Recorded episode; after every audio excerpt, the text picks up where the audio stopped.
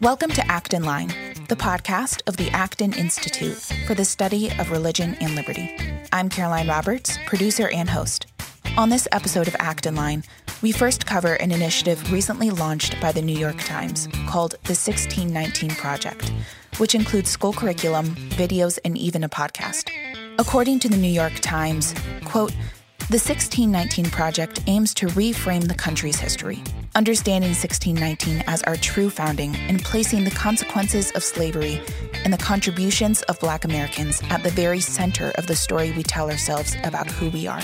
So, how should we approach this? And what is the New York Times trying to accomplish with this 1619 Project? For this segment, Ismael Hernandez joins the show. He's the founder and director of the Freedom and Virtue Institute in Florida and the author of Not Tragically Colored Freedom, Personhood, and the Renewal of Black America. On the second segment in this episode, we take a closer look at the history of socialism. Joshua Muravchik, who's the author of the book Heaven on Earth, explains why he turned from the Socialist Party and why socialism has never worked. If you like this podcast, help us grow our audience by leaving us a rating and review on iTunes or sharing it with a friend. You can easily find Acton Line on directories like iTunes and Stitcher, plus now we're even on YouTube and Spotify.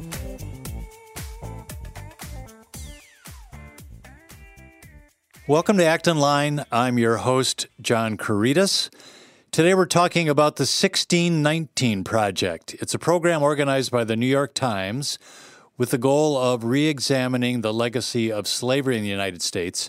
And I would say furthermore that the goal is to not only to look at the legacy, but to reframe the history of the United States through the lens of what slavery has done to the nation and its people.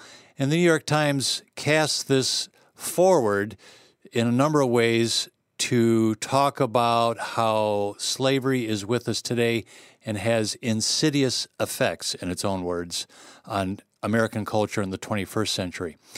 Today, my guest is Ismael Hernandez.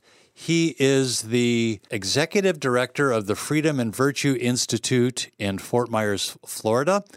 He is the author of a book titled Not Tragically Colored Freedom, Personhood, and the Renewal of Black America, which was published, I believe, in 2016, and you can find it in the Acton Bookshop. We'll put a link to it in show notes. Ismael, welcome to the podcast. Thank you so much for having me with you. I'm excited about uh, speaking about this topic. Let's start by saying a little more about what this 1619 project is. So it was introduced, debuted in the New York Times Magazine in the middle of August. 100 pages, photo essays. I believe there's a podcast that goes with it. And let me read some of the story headings to give you a flavor of, of what the approach is here. I mean, it covers everything imaginable about American culture and history. Uh, Nikole Hannah-Jones, who led the project, uh, her article is titled America Wasn't a Democracy Until Black Americans Made It One. Matthew Desmond offers uh, an article titled American Capitalism is Brutal. You can trace that to the plantation. Uh, on and on and on. Every aspect of society in America today. Quote, Why is everyone always stealing black music? Essay by Wesley Morris. And even How Segregation Caused Your Traffic Jam, essay by Kevin Kruse. And history of sugar, wealth gap, so on and so forth. So, give us your initial reaction to this project, and what do you make of it? Uh, I, I can tell you first and foremost that it's very disheartening to see a major uh, newspaper who is read uh, widely uh, by the intellectual class and the sophisticated thinkers uh, on race. It's very disheartening to see that kind of rhetoric that is full of anger and hopelessness. Uh, and that is being portrayed as if it were the reality that we live in our country. And when in reality it's simply another aspect of the ideology prevailing in for too long now the ideology of white supremacy, structural racism, and seen African Americans as victims of forces outside of our control. We are objects moved by forces instead of subjects of meaning capable of transforming our lives by the choices that we make and they made for so long. So instead of seeing African Americans really as a great people, we are seen as people who against whom a great crime was committed and continues to be committed. And I think that is really, really sad to hear. You know, I've heard you speak at Acton. You you talk about this, and you talk about the paternalism that comes out of this viewpoint, and that this victimhood turns people into sort of passive. Uh, they they lose their agency. They're passive victims of this oppressive system that they can't overcome, and it's a very reductionist view of Americans, and it flies in the face of the actual lived experience of millions of black Americans and others from ethnic groups. And your own story, by the way, was very inspirational in this way. Tell us a little bit about how you came to your viewpoints. Well, I, I grew up as a Marxist. My father was founding member of the Puerto Rican Socialist Party, heavily aligned with the revolution in Cuba. And long story short, I was on my way to go to Nicaragua, to Sandinista Nicaragua, to fight American imperialism and racism, American racism against the people of color in the world. And it did not happen. Uh, seven Jesuits were murdered in El Salvador, and, and I was going to be living where they were supposed to be uh, living. And out of concern for us, they did not send us to, to Nicaragua, and I left seminary. Uh, I joined seminary because my mom used to sneak me with my brothers to go to mass with friends without my father knowing about it. And and I found in the Jesuit order uh, where I could have my cake and eat it too. You know, I could be religious and I could be Marxist at the same time. Right, back then, and, certainly, and, yeah. Uh, and that, long story short, I came to the United States. I, I ended at the University of Southern Mississippi, of all places. And I, I had a transformation in my consciousness uh, that began, I began to discover certain things that, that I did not, that did not square with the safe assumptions of my ideology. And I began to see America through a different lens through a different prism of understanding. And, and that's the, the story that, that I can bring. And that is the perspective as a black Puerto Rican who used to hate America and now has seen it from a different perspective. And I hope that I can contribute that perspective in this discussion. Now, in your book, uh, you're talking about this very same type of debate you say, and I quote, We're, We are at the crossroads of a great opportunity to reframe the racial debate. A generation invested heavily in the paradigm of eternal victimhood is slowly fading, not by the appropriation of a new paradigm, but simply because of age. Most black intellectuals still cling to the old paradigm, unwilling or unable to shift. Yet a new generation of blacks, not scorched by the flame of segregation and more interested in universalism, is emerging. The possibility of challenging the theory instead of simply elaborating on and reformulating it is real. So, why are thinkers like yourself, uh, Walter Williams, Thomas Sowell, why aren't their ideas, their viewpoints, their paradigms taking a deeper root in the culture and why are we still getting this, uh, as you put it, the the uh, eternal victimhood paradigm? Why is that still out there with such potency? Of it has to do that victimhood victimhood pays. You know, there is a, a mirage, an illusion of success, an illusion of, of something to be granted when we see a group of people as, as victims, because there could be eventually in any situation of victimhood where, where, where the victim sees his own reality as a victim as a way to perpetuate some benefit. It's illusory, as I said, but th- that reality is there. Second is that those who are in control of the narrative about America and about raising in, in this country unfortunately continue to perpetuate these assumptions about the meaning of what America is and what is at stake in the question of, of race. As I said before, America was founded on a great crime, not on a great idea. Really, they make no bones about it with the 69 Project. They are attempting to reframe the history of the United States, and they're uh, going past the founding and all that involved, back to the founding of slavery, back to the start of slavery.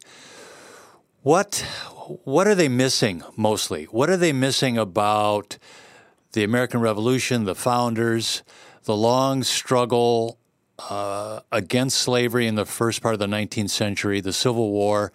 Doesn't that have any weight with this type of paradigm that they're that they're casting? Well, they are missing that uh, an ideal is not false simply because it is not able immediately to end some kind of perversion on the ground. Uh, America was founded on the idea of liberty, but it was not possible at that moment to, to eradicate the realities of existence in America. You know, what they say that made America in reality was the common lot of humanity. For thousands of years, slavery had been the, the, the universal scourge across the globe. So America was not exceptional in, in the sense that something really, really bad happened in, in 1619 that was really yeah all over the western hemisphere for instance. All, all, over the western hemisphere. So america was consistent with what was happening elsewhere. So that was the historical fact and in no way do we want to ignore that or deprecate the significance of that. But what you're trying to put that into context correct absolutely african americans in my opinion are the quintessential americans they are not victims of forces outside of their control. They were victimized, but their victimization became the background against which the content of their character was forged here in America.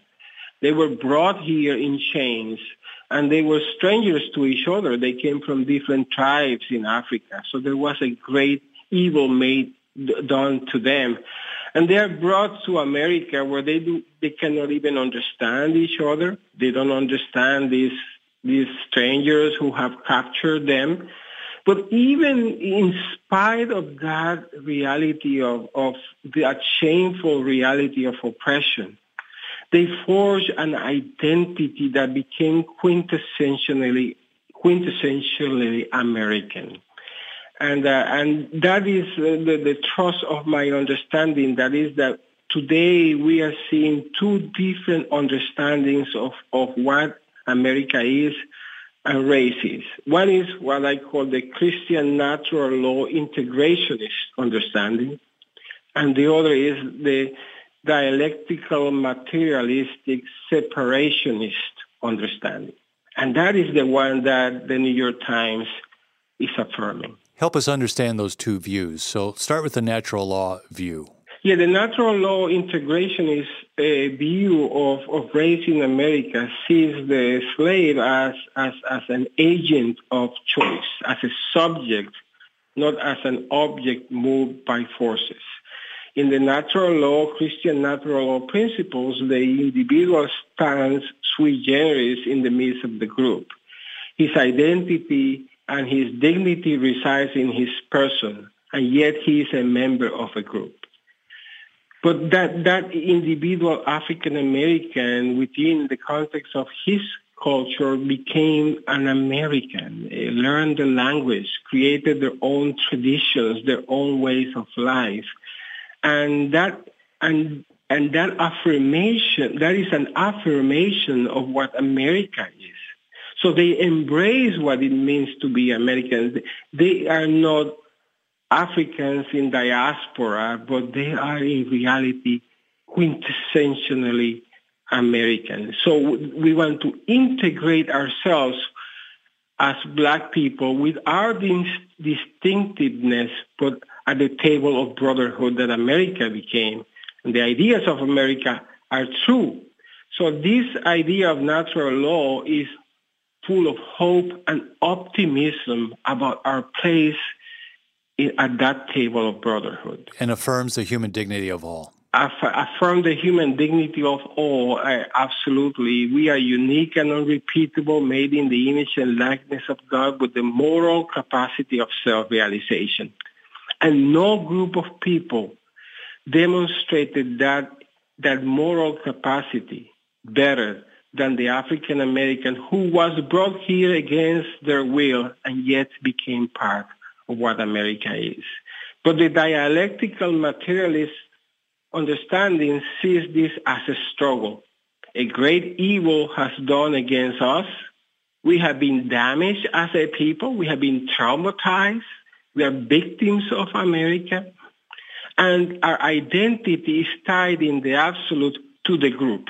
So individual identity is meaningless apart from this collective understanding of consciousness, collective understanding of the human person. And we have to separate ourselves from America, whether it is a physical separation, as some groups, some radical uh, groups have proposed, or to create a totally different identity. An identity that is created precisely in contrast and opposed to the identity of others in America, to the identity of whites in America. A separatist type of movement. Yeah. It's totally separatist and is full of pessimism.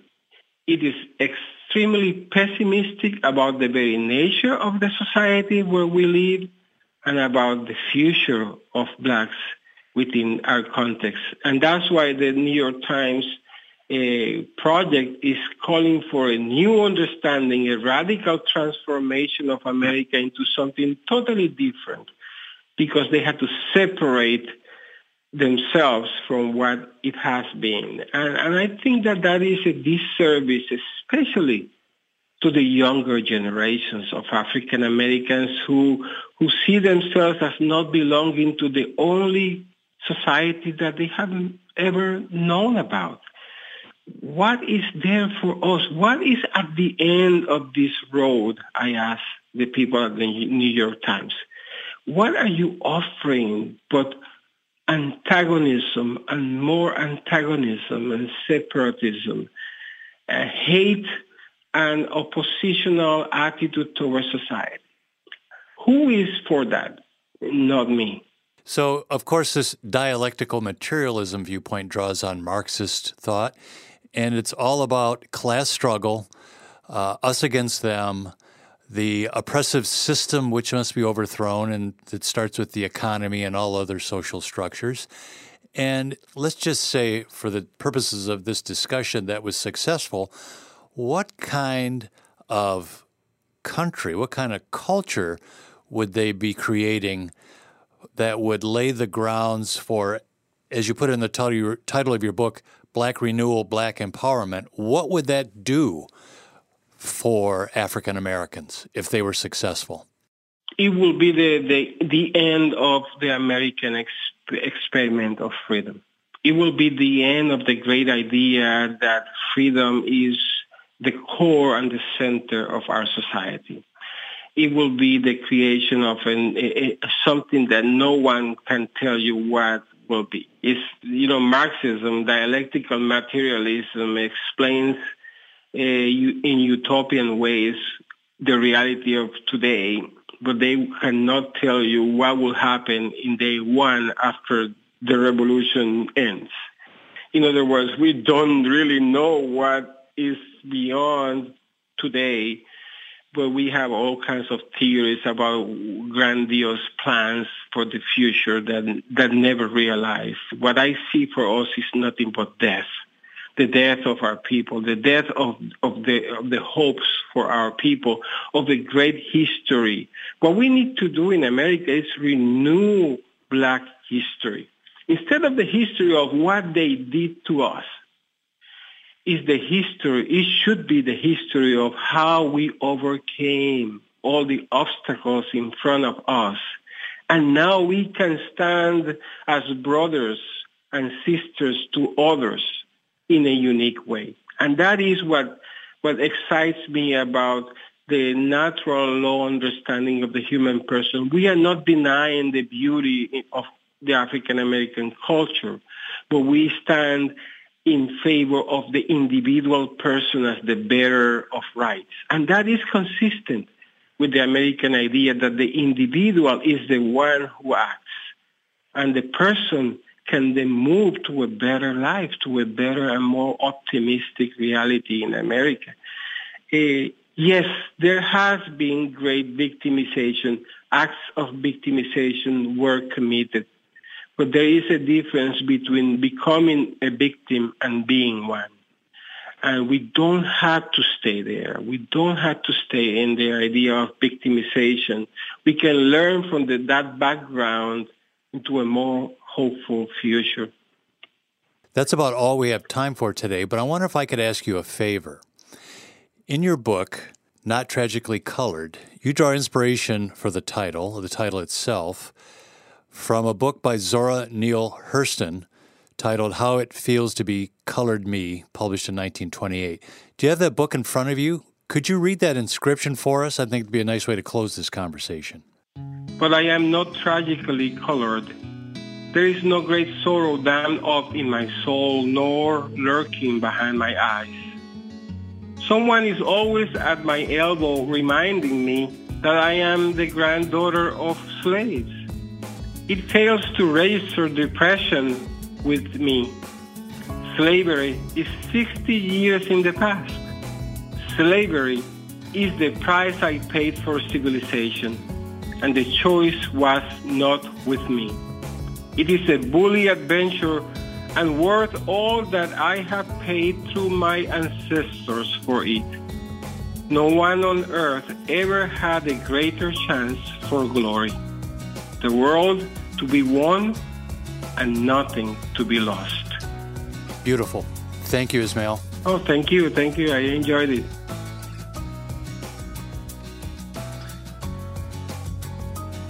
After giving false hope to millions, Theranos, the health technology company once valued at $9 billion, was exposed for marketing a fraudulent blood testing device and dissolved. Meanwhile, in the pursuit of profit, other businesses face accusations of spiking drug prices, polluting the environment, and implementing unjust pay scales that drive income inequality. These examples of bad business force us to ask what does good business look like? What does it look like for a company to not just succeed and be profitable, but to do so in a moral way that benefits society? At the Acton Institute on October 16, leading experts and accomplished business leaders will advance a global conversation on important topics like what is good business? What is the deeper meaning of work? How can companies do well while doing good? Join us for this event in Grand Rapids and register today at acton.org/events. Today I'm speaking with Joshua Muravchik. He is a distinguished fellow at the World Affairs Institute and is the author of many books, including Heaven on Earth The Rise, Fall, and Afterlife of Socialism. Joshua, thank you for coming on to the show. Carolyn, I'm happy to do it, and thank you for asking me. So, this book, I was just telling you before we started recording here that I've really enjoyed it because you choose to tell the history of socialism through the stories of the leaders who moved it along throughout history, even starting from the French Revolution. And in the very first few pages of the book, Heaven on Earth, you note how quickly the socialist ideology spread around the world. I, I found this part really interesting. You say, quote, arguably it was the most popular idea of any kind, surpassing even the great religions. Like them, socialism spread both by evangelization and by the sword, but no religion ever spread so far or so fast. Islam conquered an empire that at its height embraced 20% of mankind. It took 300 years before Christianity could speak for 10% of the world's people, but by comparison, within 150 years after the term socialism was first coined, roughly 60% of the Earth's population found itself living under socialist rule of one kind or another. Unquote. Joshua, how did how did this happen? Where did it all begin? The the germ of the idea was planted in the French Revolution. The idea of revolution itself, that somehow uh, by a mighty act of political change, even a violent act, uh, the, the world could be made new and mankind could be made new. Uh, and and that this was just a matter of political will, uh, ignoring any consideration of human nature or, or, or of why the world as we know it is imperfect. And then over the uh, uh, generations following, people developed the idea and then tried to put it into practice in many different ways, never really with success. Why did it spread so so far? Why was it so powerful? I think really because uh, it, it generated an image of transcending the tragedy of life or the limitations of life, that uh, people who adhere to a religious faith, uh, as I do, uh, think that the only conceivable transcendence is in the next world or, or sometimes uh, with some idea of uh, God's kingdom on earth uh, finally arriving. Uh, but uh, this was a sense that you could by political will, make the world perfect and make life perfect. And uh, uh, that's very seductive. Uh, that's that's what the title of, of, of my book is intended to suggest. And actually, it's a phrase, "heaven on earth," that I borrowed from various socialist thinkers who who uh, argued uh, in, uh, in a sincere, not in a tongue-in-cheek way, that socialism would create heaven on earth. Uh, one of the things that I noticed when I was reading your book is the irony of some of the arguments of socialist leaders compared with today, the refrains that are made. For example, you hear today that socialism hasn't been done quite correctly yet, but from Robert Owen, who first coined socialism to Marx and Engels, also said the same thing that socialism had not been done correctly before. Is that a pattern that we've seen every single person who has kind of taken up this socialist ideology has claimed that no one has done it correctly before?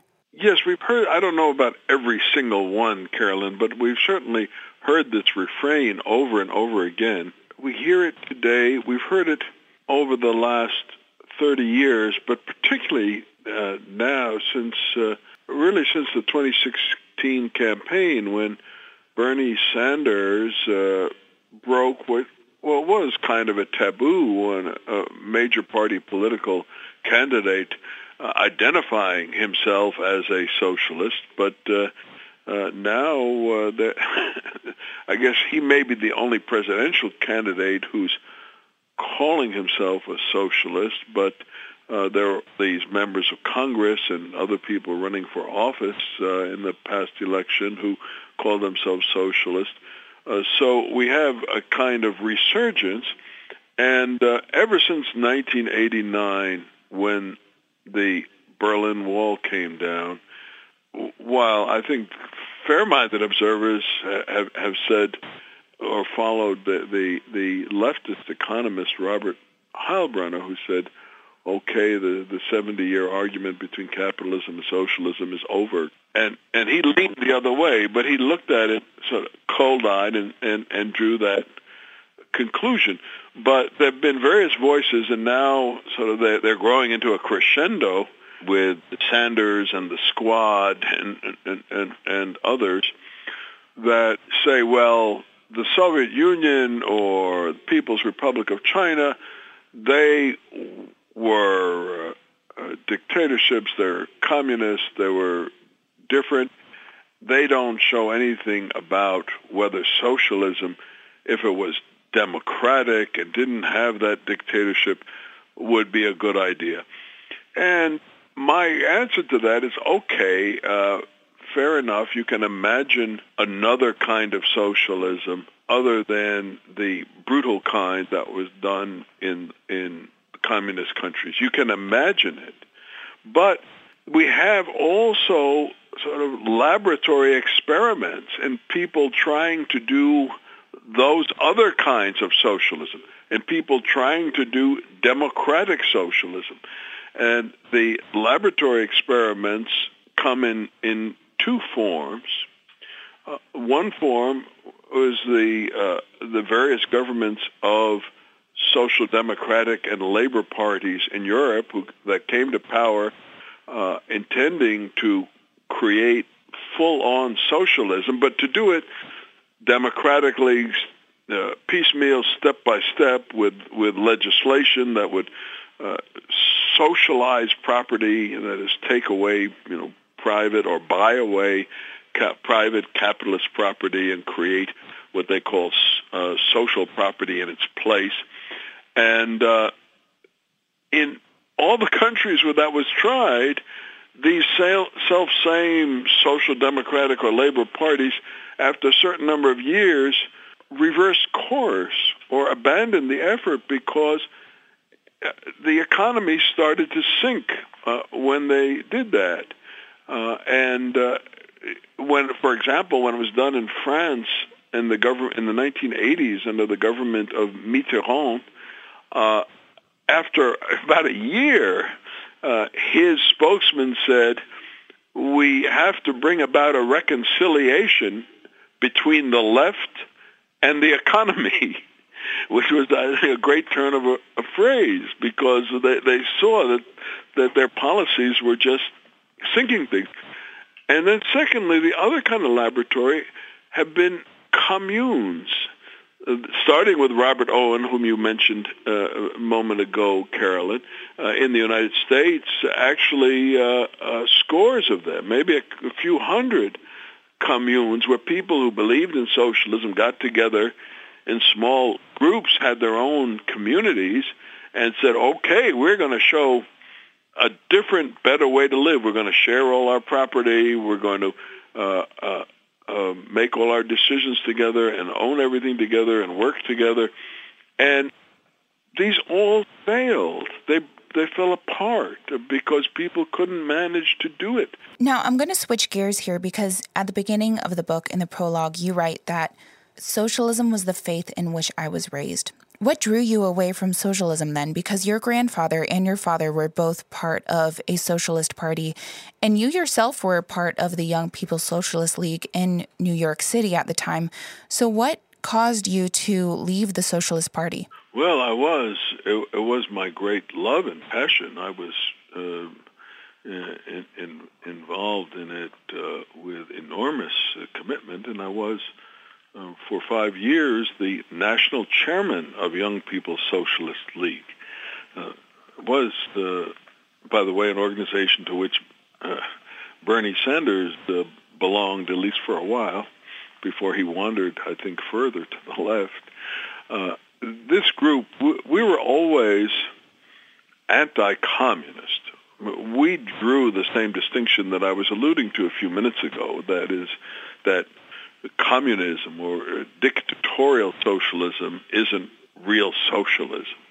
And uh, rather, the socialism that we imagined was very free and democratic, except for freedom to own uh, significant property. That we, the core of socialism is sort of rejecting uh, the, the, the concept of private property, but we certainly believed in freedom of the conscience, freedom of speech, etc. Uh, but uh, as I contemplated the uh, horror of communism, as I was growing up and learned more about the millions and tens of millions of people who had been slaughtered by these uh, various regimes, I, I was tormented by the question, if, if socialism is such a great ideal, why have such terrible things be done, been done in its name, much more terrible than were done by the bourgeois capitalist countries or systems uh, of the West? That was the question that really had me uh, thinking and agonizing. And then I did observe that that in European countries or Israel, Australia, the countries that had social democratic and or labor parties in power, those being the parties overseas that I identified with as my fellow believers in democratic socialism, I did observe that actually even in power, they opted not to try to create real socialism. And uh, they, they opted not usually at first try, but uh, but after they had some failure, they usually settled for creating a welfare state of some kind and abandoned the pursuit of socialism. And so it, it, it sent me to thinking, so step by step, I, I was, my evolution away from the socialist ideas I held was a slow step-by-step process, but it made me think that the ideal itself was uh, uh, uh, a faulty one. So, when Alexandria Ocasio Cortez or Bernie Sanders call themselves democratic socialists, uh, what do they mean by this? Are they using that term correctly? I, when I think back to myself as a young democratic socialist and my comrades of that era who were also democratic socialists, we took the democratic part of that term very seriously, and we really did feel contempt for uh, the communists or, or, any other socialist dictatorial movement. Uh, but the world that Sanders, Ocasio-Cortez, uh, et cetera, were part of uh, refused to draw any such distinction. Anyone who was against capitalism was good. And you know, some socialists might be more good than others. Ocasio-Cortez uh, was uh, and her her colleagues. She's part of the Democratic Socialists of America. It, it, you can go to their web, website and you see they proclaim solidarity with the Bolivarian Revolution. The Bolivarian Revolution is the official name for the Venezuelan regime, uh, starting with Hugo Chavez and continuing on to uh, uh, Maduro. Uh, so when they're expressing their their their actual ideology, they proclaim solidarity with regimes like that. You can't find on their website, you know, solidarity with the Uh, moderate social democrats of Scandinavia. They they don't say that. But so many people in my generation put on blinders when these people refused to denounce dictatorships like that. And they seem to buy hook, line, and sinker into these more Marxist rhetoric lines. For example, during the most recent Democratic debate, Sanders said that to me, democratic socialism means we deal with an issue we do not discuss enough. He said, You've got three people in America owning more wealth than the bottom half of this country. You've got a handful of billionaires controlling what goes on in Wall Street, the insurance companies, and in the media. Maybe, just maybe, what we should be doing is creating an economy that works for all of us, not just 1%. He goes on to say, That's my understanding of democratic socialism, unquote. this this kind of uh, rhetoric here is very class. It, I mean, it's based in class struggle. The kind of disparities that he's displaying here. Pew recently reported that about 52% of young adults express positive views of socialism. They buy into it. So, what what are they not being told? Why is there such a resurgence among young adults towards socialism? Well, I wish I understood. I, I would be careful about interpreting these polls because I've seen polls in, in which uh, particularly young people are, are very negative when asked what they think of capitalism and are more prone to be positive when asked what they think of socialism. But when asked what they think of free enterprise, they're extremely positive toward that. And so what they think socialism means and what they think free enterprise means, I'm not sure. So I, I want to have a, a, a, note of caution about interpreting the polls, but certainly uh, there is a, uh, an, an openness to socialism among younger people that wasn't there before. I don't know the explanation, although I do, I do uh, wonder if there's less history being studied uh, than there once was. Uh, socialism in the abstract uh, is, uh, in a sense, just as appealing today as it was 200 years ago, with the, the, this idea of transcending the the limitations of life.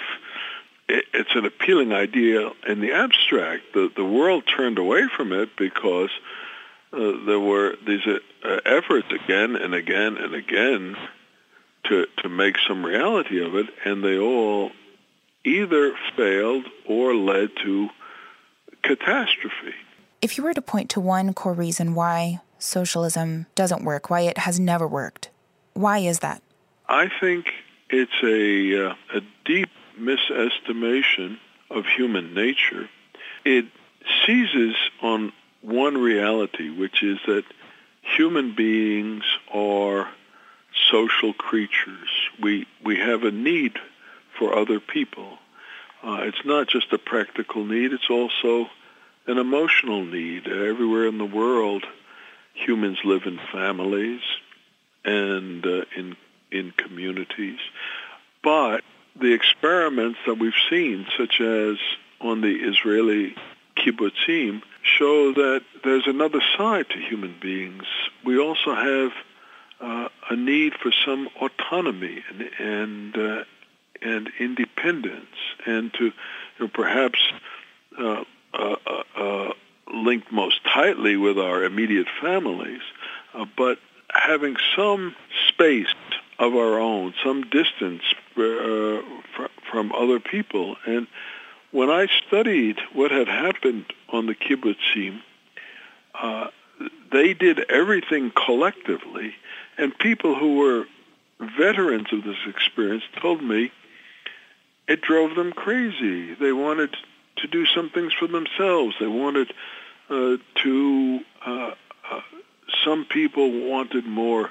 Uh, uh, more variety of diet. Some people wanted more books. Some people wanted better clothing. Some people wanted uh, more living space, or or that is, people wanted to organize their lives differently. Some people wanted to work really hard and uh, make some extra money, and other people valued more uh, having free time and wanted to work, you know, the the, the uh, minimum amount. And in a socialist community, you couldn't have those variations. Everything had to be done sort of en group. And uh, the people who were brought up that way and lived that way really didn't like it. It didn't make them happy. So I think that we have to understand that human beings, on the one hand, are social and do need others, but also humans, uh, I think, innately have a desire for uh, some measure of autonomy. And I think uh, socialism, if we understand it, you know, at its best, just neglects the second part of that uh, that reality. Joshua, thank you so much for joining me today. You're certainly welcome, Carolyn. Thank you for inviting me. Thank you so much for listening today. Here at Acton, our podcast team is working hard to make a great show for you every week, but I know that we couldn't do it without you. Help us make an even better podcast and reach us at actonline at acton.org. I respond to all of the emails and I read all of your feedback. It really matters to me. So please don't hesitate to reach out. Also, if you have any friends who you think would enjoy listening to Acton Line or learn more about the work that Acton Institute does, please share this podcast with them. You can subscribe to this podcast on the usual directories like iTunes and Google Play and Stitcher, but now we're even on Spotify and YouTube. So don't forget to check us out there. This episode is produced and edited by me, Caroline Roberts, with audio mixing by Doug Nagel.